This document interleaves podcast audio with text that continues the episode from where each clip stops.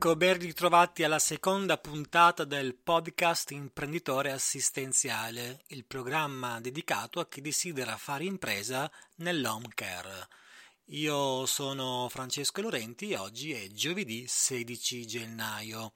Molto probabilmente quando hai scoperto che l'argomento di oggi è il business plan, sei rimasto rimasta così per dire un po' perplessa.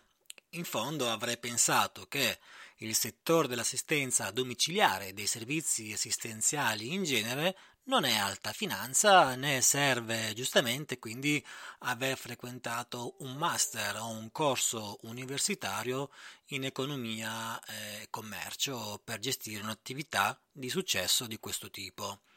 Pertanto voglio premiare innanzitutto la tua fiducia che mi hai concesso, quindi decidendo comunque di ascoltare questa puntata è per l'interesse anche per questo argomento che sembra così lontano dalla vita di un imprenditore eh, assistenziale, ma che a mio avviso non può mancare nelle competenze di, home, di un home care manager.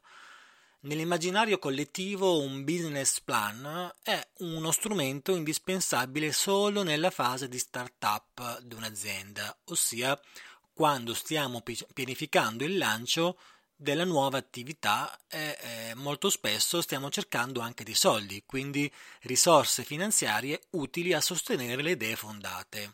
In realtà Scoprirai, eh, proseguendo nell'ascolto di questa puntata di oggi, che invece il business plan può essere davvero uno strumento indispensabile in qualsiasi fase del ciclo di vita si trovi la tua attività oggi. Perché eh, lo stesso tipo di ragionamento lo potrai applicare, poi vediamo anche come, nel momento in cui vorrai magari eh, non so, ristrutturare il tuo ufficio oppure aggiungere un nuovo canale di vendita o aprire un secondo centro in un'altra uh, località oppure, perché no, avviare una casa famiglia per anziani. Insomma, per svariati motivi in cui l'idea sia quella di sviluppare il fatturato della tua attività. Allora, vediamo brevemente intanto che cos'è un business plan eh, e da cosa si, si, si, compone. Molto semplicemente il business plan è um, un documento nel quale sono spiegati in modo sintetico ma allo stesso tempo dettagliato e completo i contenuti e le caratteristiche di un progetto imprenditoriale. Quindi è composto da due parti molto fondamentali che una parte è più descrittiva, un'altra è molto più tecnica. Per intenderci, nella parte più descrittiva, come dice la parola stessa, si utilizzano appunto eh, le parole per descrivere il progetto. E invece nella parte tecnica si dimostra, numeri alla mano, se quanto descritto in precedenza funzionerà, come funzionerà, perché? E soprattutto in quali tempistiche. Mm?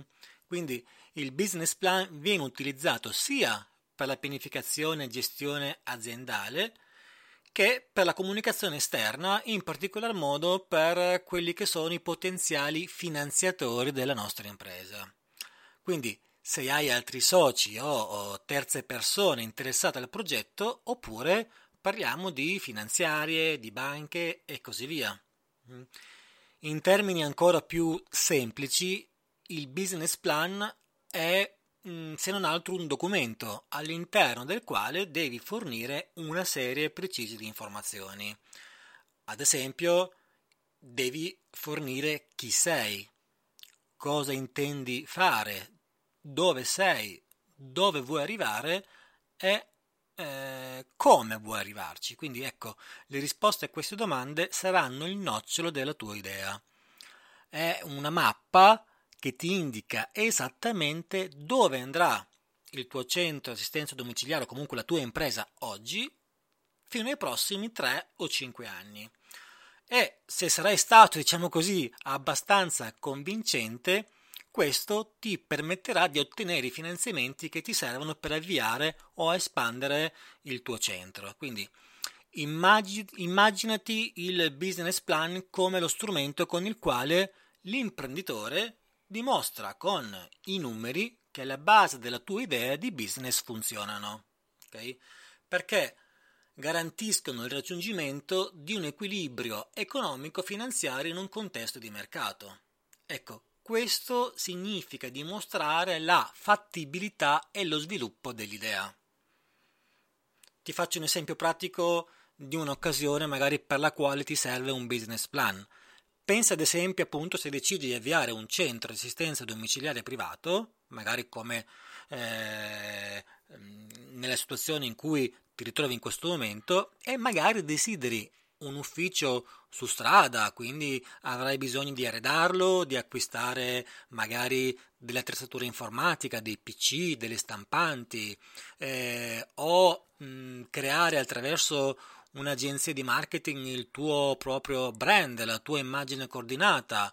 Successivamente avrai anche bisogno di pubblicizzare l'attività e i servizi che intendi erogare.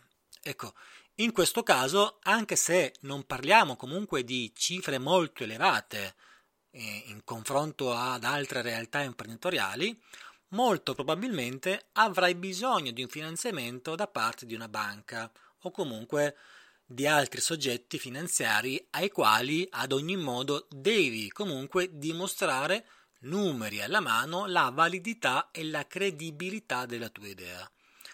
Oppure, per farti un altro mm, esempio un po' più oh, recente, proprio questa mattina sto seguendo un, un collega, una, un home care manager che eh, sta sviluppando un eh, secondo centro di assistenza domiciliare. Quindi lui che cosa dovrà fare? Dovrà dimostrare di conoscere innanzitutto il mercato, di conoscere quelli che sono i costi eh, del servizio e comunque eh, che dovrà affrontare, deve conoscere le economie di scala che gli permetteranno di essere competitivo e senza lavorare in perdita e così via. Ecco, anche comunque nel caso in cui tu disponga già di proprie risorse economiche, stendere un business plan ti aiuta a controllare sia i costi che è il cosiddetto ROI e quindi eh, il ritorno dell'investimento.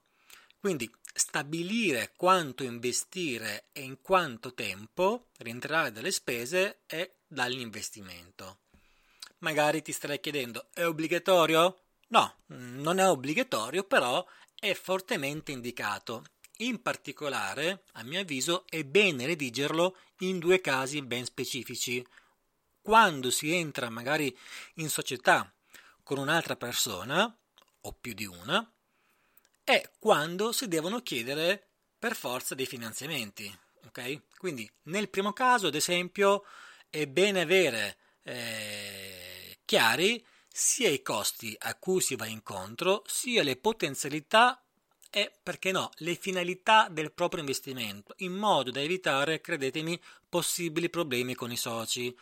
Un business plan completo e approvato da tutti i soci risolve molti dei possibili litigi iniziali, ma soprattutto successivi, specie dopo qualche mese di apertura, quando magari si devono eh, verificare se le procedure sono state seguite nel modo corretto e si hanno magari eh, idee e pareri diversi tra i soci e purtroppo questo capita in questo caso molto spesso.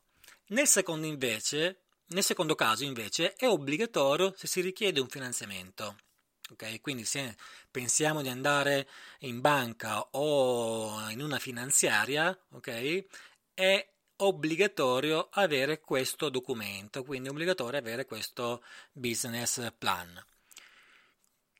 D'altra parte, se ci pensi, chiunque mh, mm, si possa mettere a disposizione per finanziare la tua attività vuole avere un'idea molto precisa del business in cui si metterà in cui metterà il proprio capitale. Mi sembra uh, alquanto ovvio. Bene, nella prossima puntata approfondi- approfondiremo nel dettaglio la struttura, le caratteristiche del business plan, ma nel frattempo se hai delle domande o se ti piacerebbe avere una mia opinione su un'idea, su una tua idea per la quale il business plan potrebbe essere determinante, scrivimi pure una mail a info-francescolorenti.it o direttamente un messaggio sulla mia pagina Facebook o, se preferisci, più semplicemente commenta questo argomento nel gruppo Facebook Fare imprese nell'assistenza domiciliare.